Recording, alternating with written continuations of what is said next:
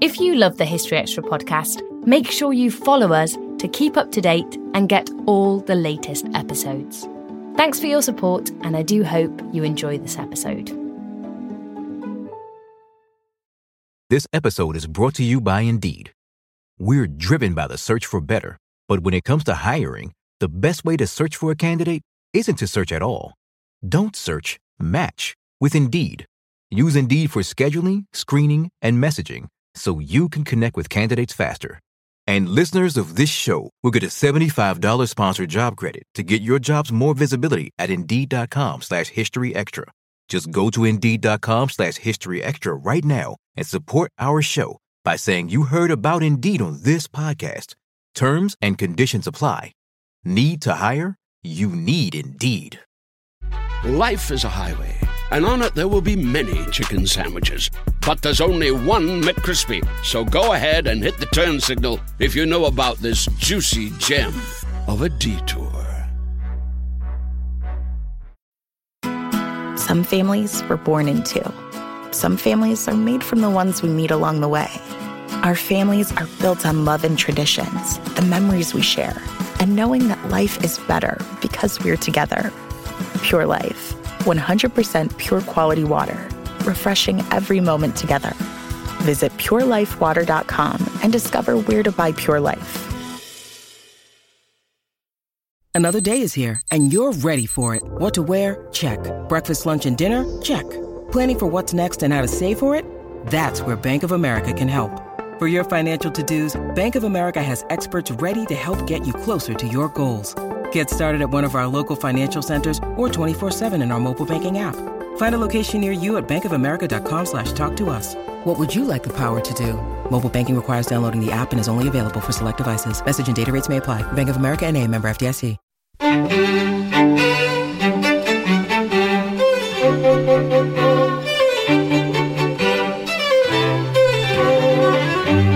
Hello, and welcome to the History Extra podcast from BBC History Magazine and BBC History Revealed.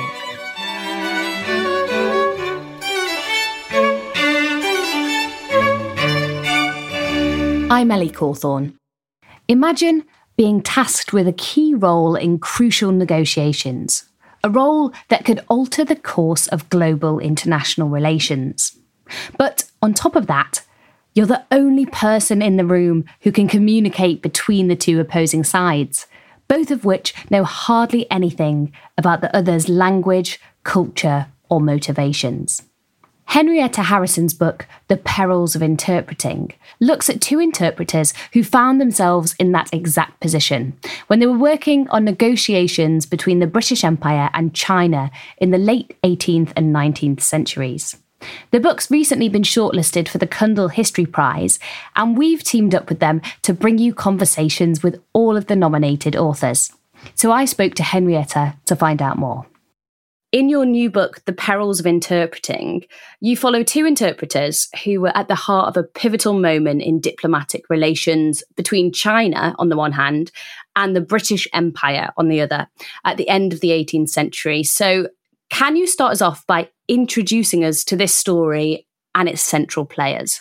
So, the two people who um, are the interpreters are taking part in this big diplomatic embassy. And that embassy is being led by Lord Macartney, um, and he's, he's the, the big English ambassador. And the embassy is going to the Qianlong Emperor. Qianlong Emperor is um, in his 80s. He's ruled China for nearly 50 years. He's incredibly powerful, really magnificent emperor. And this is the first time that Britain and China have that formal co- contact between, between the courts, formal diplomatic contact. So, before we talk uh, in more detail about these two interpreters, who are both fascinating figures, let's give our listeners a little bit of context here. So, what was happening in China and in Britain at this time? So, this is the period that the Chinese call one of their great periods of history. The Qing Empire had conquered China. They, they, they were not Chinese people. The, the Man, they're Manchus. They came down from the north, from the Central Asian steppes. They conquered China in the 17th century. And then their empire continues to expand outwards. It's a very glorious and um, magnificent period. However, it's also got the seeds of decline, as is so often the case. there are actually underlying financial problems. But at this stage, they're still not visible to anyone except for the people actually running the state's finances. So that's on the one side. On the other side, we have the British. And obviously, we've had the age of exploration, and this is the period of British expansion in India. And one of the things I really wanted to say with my book is that that's important to how Britain and China relate. People have tended to see these two as entirely separate. And indeed, the, the Chinese were very poorly informed on what was going on in India. They hardly knew um, the Chinese state about what was happening. But so one of the things I'm really interested in is why did they not know what they didn't know about India? So, what were some of the key issues on the table in these negotiations? Was it trade? Was it war, religion, cultural exchange? So, the British wanted to expand trade with China. So Britain is importing huge amounts of tea, vast quantities of tea from China, and they want to have exports to China.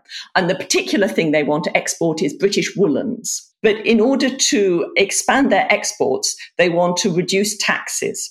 And the method of this they would like is for them to have an island off the coast of China and to have a resident at the court, an ambassador at the Qing court who could influence events. And that, of course, is very much this, a, a similar approach to how they approached India. But it's usually been thought of really differently as Britain trying to set up diplomatic relations with a country that hitherto did not have diplomatic relations with the West. So I'm intrigued as to the approach of your book because rather than focusing on the diplomats who were involved in this exchange, you've decided to focus on the interpreters.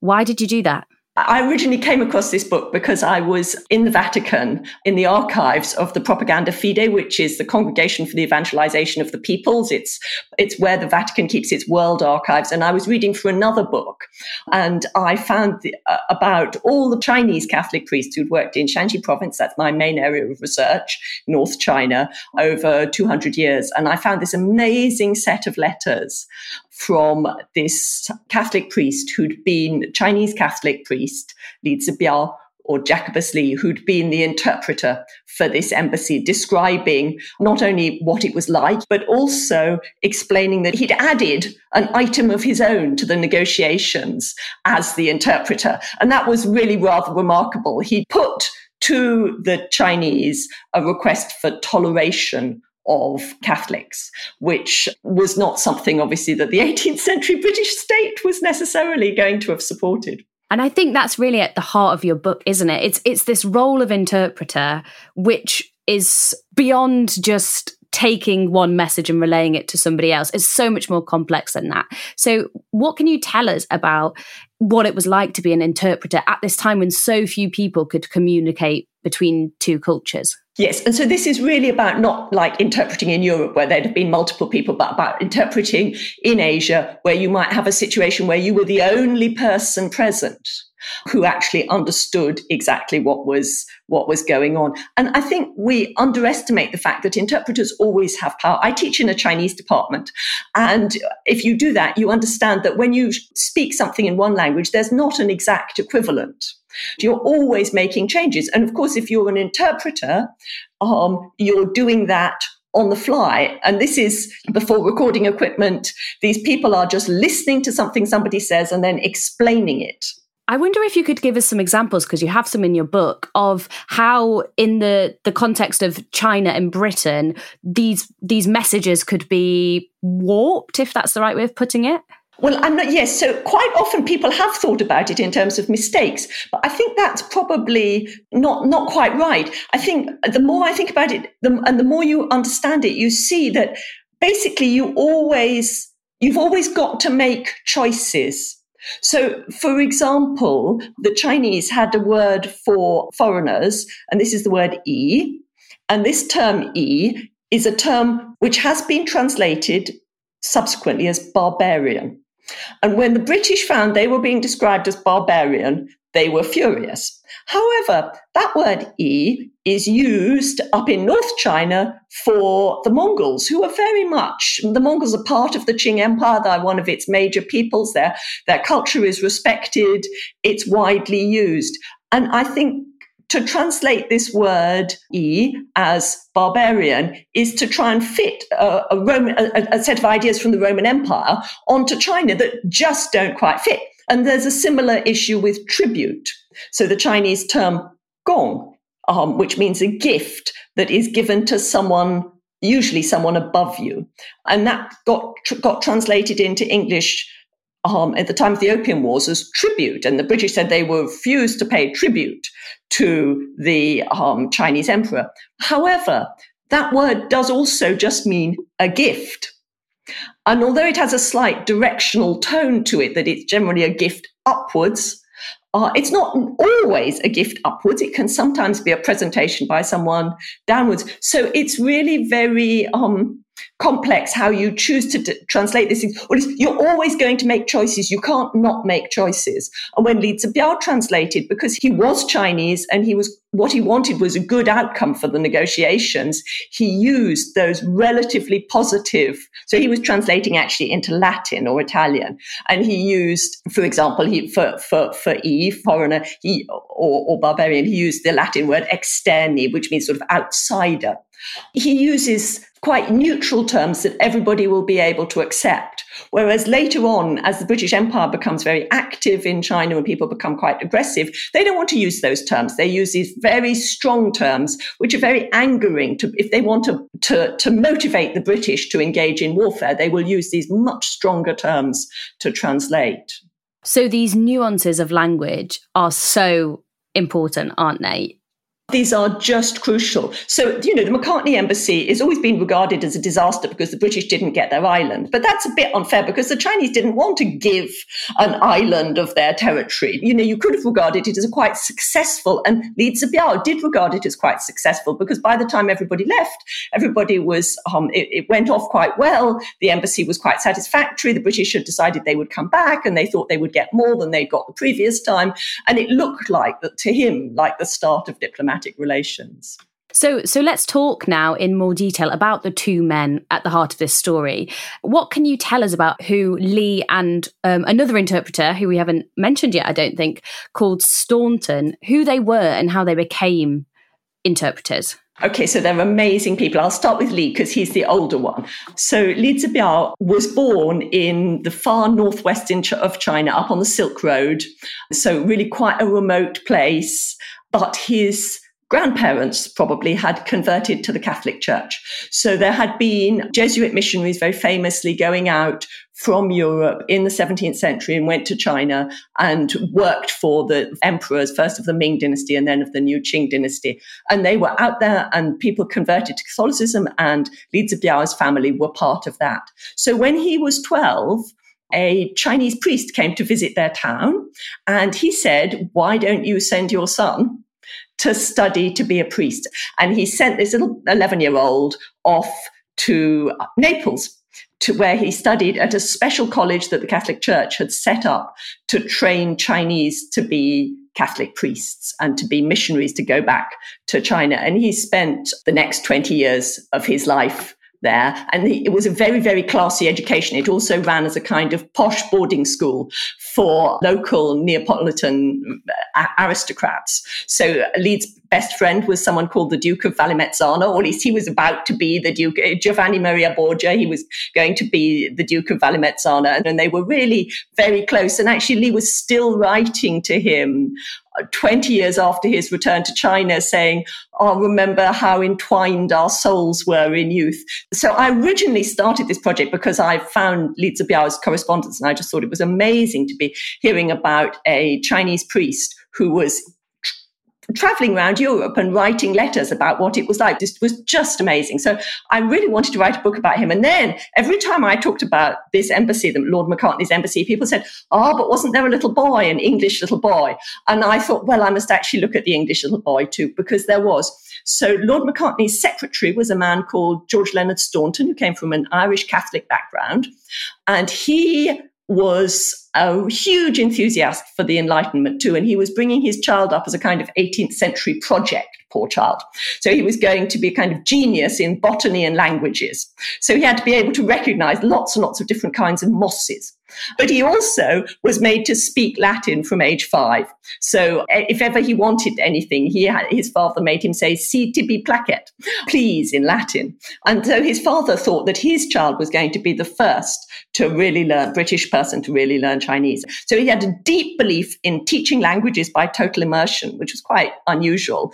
And he took this little boy on the embassy and he also made, so there were actually four Chinese priests who went on this embassy, Li Zibiao and three others. And, and, the embassy found them in Naples and then took them back to China. George Leonard Staunton, the father of the little boy, made sure that they also taught his son Chinese. So his son had lessons, three hours a day, Chinese lessons, all the way around the world on the boat, which was uh, a year of travel. And actually, when you're 11, if you have three hours a day of lessons in a language, you can get quite good at it. And various of the adults tried, but they couldn't do it. When they got to China, it turned out no one could understand them. But this little boy was really good at languages. He, he'd been brought up to study very hard all his life and he plugged away. And he t- when he got to China, it turned out people could understand him, and so he then was also there. But of course, when you're 11, or well, he was between 11 and 12 on this this occasion, you're not really going to be a major diplomatic interpreter. So, in fact, what happens is Li Zibiao is the, does the diplomatic interpreting for the embassy, and then George Thomas Staunton goes on I mean, he's present at the meeting with the Qianlong Emperor, and it's the kind of big event of his life. But he then goes on to work for the British East India Company um, in Canton. He becomes their interpreter, and he ends up making a fortune and becoming an MP. The, the status of these interpreters is really interesting because something you discuss in the book is how if you were immersed in two cultures, how you were never entirely trusted by both. Can you speak a little bit about that? Yes, so this is something that people in translation studies talk a lot about that the, that the translator is a traitor. In order to, to really know a language well enough to interpret, you have to be very deeply immersed and you have to have friends. And this same thing, so I, I spoke a little about, about um, Li Zibiao and Giovanni Maria Borgia, but when George Thomas Staunton arrives in China with the East India Company, he too ends up making friends with local Chinese people. And that's partly because he's been pushed on the East India Company, who really didn't want it. This is a prime job for the directors of the East India Company. They give it to their most incompetent sons because when you've got this job as what they call a writer in the East in, in the Canton factory, so in South China, you're going to make money, you get a cut on the trade, and if you stay there, you will become rich. And then they get this little boy who's been pushed on them on the grounds that he knows Chinese. And they're like, well, we don't need anyone who knows Chinese. We have a perfectly good system where the Chinese merchants speak pidgin English, and we're absolutely fine with that. Well, the last thing we need is some English boy who knows Chinese, but and taking this money from our family members. And also, he'd had this really weird upbringing where he his his father his father was really influenced by Rousseau and never let him speak to another child his own age on, under the age of 16 without an adult present.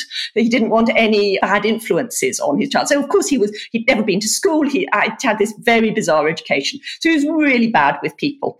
Um, and when he got to China, not only was he really bad with people, poor child, but by this stage he's 17, but he's also, everybody really resents him turning up. So what he actually ends up doing is having friends who are among the young Chinese men working in the factory. And he gives, you know, he tries to become better and better at speaking and translating Chinese and they help him and he learns for them and he becomes very, very close to them. And th- those kinds of relationships make people problematic from either side. But you need those kinds of relations to have this quality of language ability. Still to come on the History Extra podcast. Quite often, the problem was that the, the central state decision making body wasn't necessarily as well as informed as it could have been. And one of the reasons for this is that is the fear um, of those people who are in between. This episode is brought to you by Indeed. We're driven by the search for better, but when it comes to hiring, the best way to search for a candidate isn't to search at all. Don't search, match with Indeed. Use Indeed for scheduling, screening, and messaging so you can connect with candidates faster. And listeners of this show will get a $75 sponsored job credit to get your jobs more visibility at Indeed.com slash History Extra. Just go to Indeed.com slash History Extra right now and support our show by saying you heard about Indeed on this podcast. Terms and conditions apply. Need to hire? You need Indeed. Life is a highway, and on it there will be many chicken sandwiches. But there's only one McCrispy. So go ahead and hit the turn signal if you know about this juicy gem of a detour.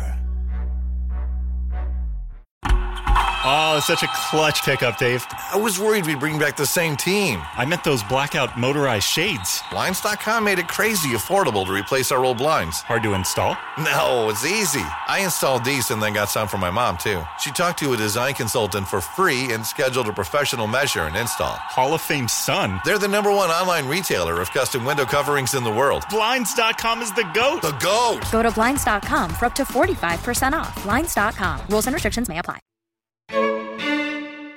What were some of the, the key moments in the careers of Staunton and Lee? Moments where perhaps we can unpick their influence or see that they they had a significant impact. Well, so obviously, the, the, the, with, with, Lee, that key moment is is the Macartney embassy, where where we can see him smoothing things over with the elegant translations and with a very positive line, and uh, he was very, always very good with people and keeping everybody on side, and he applied that to the embassy. And what the Chinese was concerned about was that the British might start bombarding the. They'd come in big warship and other well-armed ships, and they were anxious that the British might actually launch launch an attack. And that didn't happen. I mean, of course, the British said that they weren't going to do that. But equally, as they sailed around the world, they assessed all ports for the possibilities of bombarding them.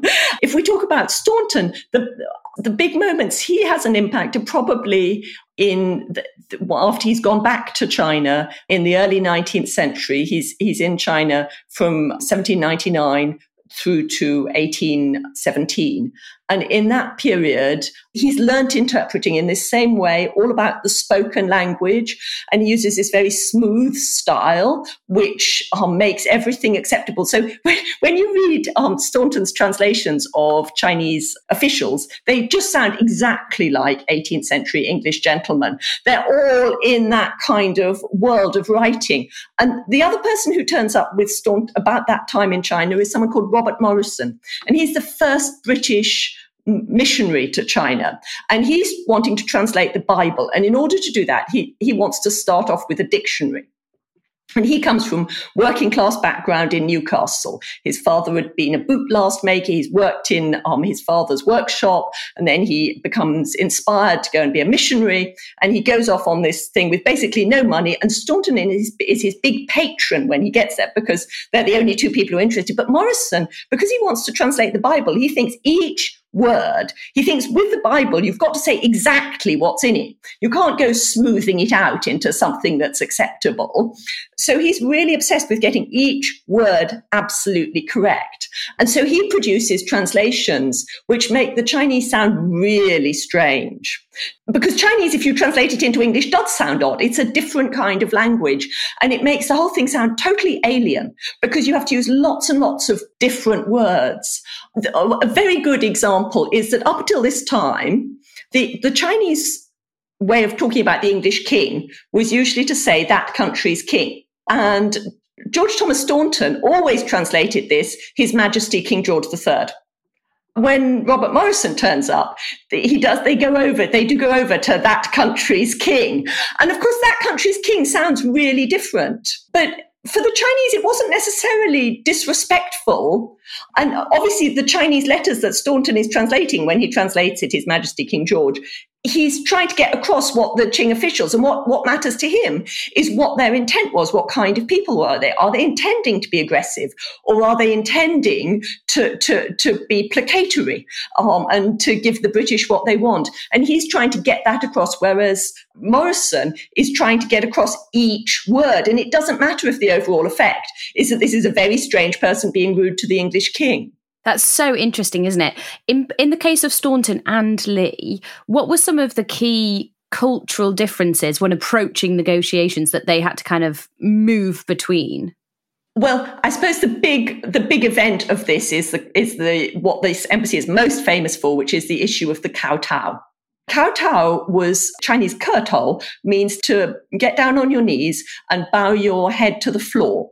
And if you did this, and this is a kind of quite normal greeting between people in China, if you would definitely do it for your parents, but actually friends might get down on their knees to each other. Obviously, it was certainly not something people did in Europe.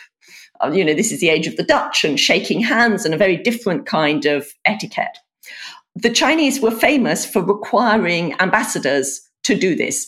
So when you met the Chinese emperor, you were supposed to, you, you got down on your knees and you bowed your head to the ground nine times. So you, you did three times down, then you kneeled up, and then you get another three times, and then you kneel up, and then you do another three times. It's a very major ceremony.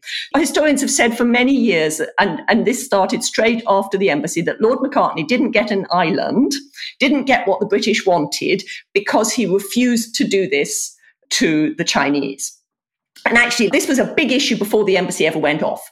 The British knew that, that, that and there were cartoons, Gillray cartoons of Macartney on his knees in front of the Chinese embassy before the embassy ever set off. So they were all really worked up about this. And the Chinese reports always said that, that, that Macartney did do it. And for many years, the, the, historian's line was English sources are bound to be accurate and English people didn't tell lies. Therefore, Macartney correctly said that he didn't kowtow. Therefore, the, and the Chinese are inclined to lie. So we don't believe their sources. But that's a ridiculous attitude because diplomats do lie. It's part of the, the whole game of diplomatic negotiation. And one of the things I realized when I was doing this research was that the, the Chinese emperor didn't actually see these people in Beijing. They, he saw them at his summer palace. And of course, he's not Chinese. He's a Manchu from these steppe peoples. And when he's at his summer palace, which is up in the mountains where he goes hunting in the summer to keep get away from the heat of Beijing, he can use different kinds of etiquette. And in fact, the Manchus have an etiquette where they go down on one knee and bow and put a hand on the ground. And that, of course, is much closer to what the what the British did. So Lord Macartney only took very close relatives to the actual moment where he might be seen to do this, and his nephew was there, and his nephew has a letter that he, Macartney's asked him to lie about something, and he feels uncomfortable about it. So that suggests that Macartney actually did something that he didn't want people back in Britain to know about. And if you look at George Thomas Staunton's diary, and he's an 11 year old, he wrote, we knelt down and performed the ceremony and then he crossed it out. So it looks like in his diary, his father was telling him how to describe what they'd done. So those have been very big issues and they had to be negotiated. Li Zibiao, obviously, when he was there, they managed a kind of compromise situation. But when the next British embassy comes back in 1816 and George Thomas is interpreting, he's in a really different situation because George Thomas, his friends have been getting into trouble. So the British are sending naval ships to the south coast of China to attack French shipping. This is it during the Napoleonic Wars. And the, the, the, ships coming out with tea from the port of Canton or Guangzhou are very, very valuable prizes. So all these merchant British naval ships are skulking off the coast trying to attack French ships. And obviously the Chinese state does not like this. I mean, they wouldn't like it now and they didn't like it then. And one of the things that they try to do is to control the people who are dealing too closely, they feel, with the British. And George Thomas Staunton's friends, who are also people who are in that intermediary interpreter role, they get into really big trouble. And one of his friends is put in a kind of stocks, a kind of Chinese version of the stocks, outside the, the factories. So that's the building where the, the British have their offices for a prolonged period. And then he gets sent into exile in Xinjiang, up in China's far west, you know, really terrifying outcome. And then another friend of Staunton's gets imprisoned and sent into exile. So a young man, very much the same age as him, who's one of his really close friends. And we've got all the young, that young Chinese man's letters from prison still survive in the Foreign Office archive. Just amazing, telling Staunton what to say, how to negotiate his case. But the Chinese emperor, by this time we're on the Jiaqing emperor, the son of Qianlong, he becomes aware that Staunton's involved and he actually sends out an edict, so a proper imperial statement condemning Staunton and saying that if he puts a foot wrong, he should be sent into exile. He should not be sent back to his own country. And it happens just before that next embassy to China, and Staunton goes on it. And the ambassador at that stage is Lord Amherst, and Amherst doesn't know about this. They don't, Staunton doesn't tell him. But all the Qing officials they meet are trying to use this fact to bully Staunton into making sure that Amherst does kowtow and perform these rituals. They, they, basically it becomes a very huge issue. And Staunton feels that if he were to kowtow or to promote that kowtow, would look, look like he was a total coward. Um, and eventually he has to tell Amherst both that Macartney actually did this maneuver, or at least that what he says is Macartney went down on one knee and bowed his head to the ground nine times. But actually, I mean, there's very little you can tell if you're wearing long robes between down on one knee and down on two knees once you're bowing your head to the ground nine times. And Lord Amherst thinks that's just basically the same thing. And he thinks he's willing to do it. He thinks, who cares what the Chinese, this is ridiculous. Um, uncivilized peoples with uncivilized trade by this stage, their attitude, the British attitude towards the Chinese declines massively in this period when they take control of India and they start thinking of Asians and Asiatics in very strongly negative light. Whereas in the, in the late 18th century, they're still seeing them very much in the eyes of the Jesuits who'd been there as missionaries who promoted China as a kind of model for Europe with this wonderful benevolent monarchy and rule by philosopher kings and there's this whole sort of positive attitude and that really collapses around the turn of the 19th century as you go into the 19th century. So Amherst doesn't care. He's prepared to kowtow. Who cares? But Staunton says, absolutely no, that would be awful. We really mustn't do that. And that embassy collapses. They, they get taken to the court where the British say they're looked at, treated like animals in a zoo. Everyone comes and looks at them and kind of pokes them and they're not treated respectfully at all. And at that point, Amherst refuses to meet the emperor because he feels disrespected, they get sent immediately back to the coast. And what can you tell us about the afterlife, as it were, of Li? Because he also got into hot water, didn't he? So after the embassy, Li goes off to be a missionary, Shanxi province um, in a rural area, but mostly he lives in a quite comfortable life. He's, when you say he's a missionary, he's basically a priest of a huge area. The area he was priest of is about the size of Norway, um, with about 300 small congregations. And he was the only clergy person there. So it puts some British clergy who complain about large parishes in perspective. But as the Jiaqing emperor becomes more hostile to the Europeans, and also because there have been re- religious rebellions in China set off by Buddhist sectarian groups. The Chinese state becomes very concerned on cracking down on religious groups. They feel that they're a danger, and that includes Catholics, who to them look just basically like the Buddhist sectarians. They don't distinguish very firmly.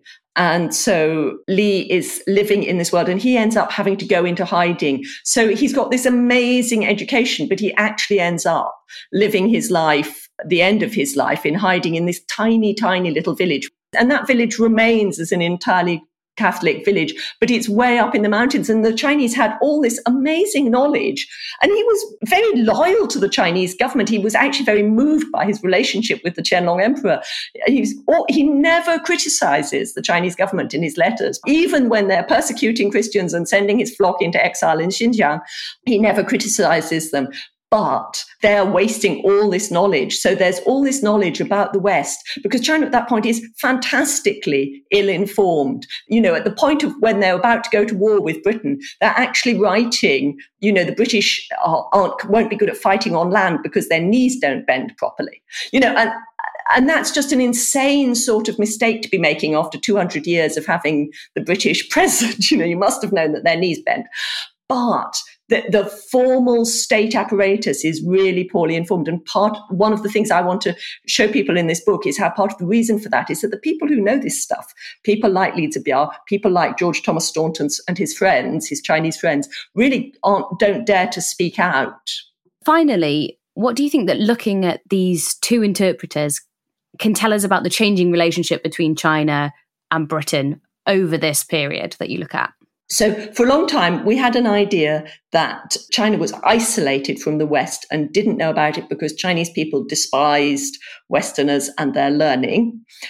and that the Opium War was the result of China's refusal to engage in diplomacy with the West after the Macartney embassy. However, I think when we look at the interpreters, we see that there's actually much more contact than we realized. One of the most fun people I discovered this when this project was a chap called John Ho Chi. And John Ho Chi was originally a Chinese guy called He Zhi, who uh, had to flee from China in the 1810s, and he settled in Sussex, where he became a gentleman farmer. Married an English woman, Charlotte Mole, um, sent his son to Edinburgh University to study medicine. His daughters mostly married doctors. And it, there were some Ho Chi almshouses still exist in Sussex donated by his wife after she was called Charlotte Mole after his death. And I think that whole world of interconnections has been much downplayed. And I think one of the things we need to think about as China's relations is that China wasn't totally isolated, but quite often the problem was that the, the central state decision making body wasn't necessarily as well as informed as it could have been. And one of the reasons for this is that is the fear um, of those people who are in between. That was Henrietta Harrison. Her book, The Perils of Interpreting, is published by Princeton and has recently been shortlisted for the Cundill History Prize. We'll be speaking to all of the shortlisted authors in the next few weeks, so you can look forward to finding those episodes in your podcast feeds. And you can find out more about the Cundill History Prize at cundillprize.com. That's C U N D I L L. Thanks for listening. This podcast was produced by Jack Bateman.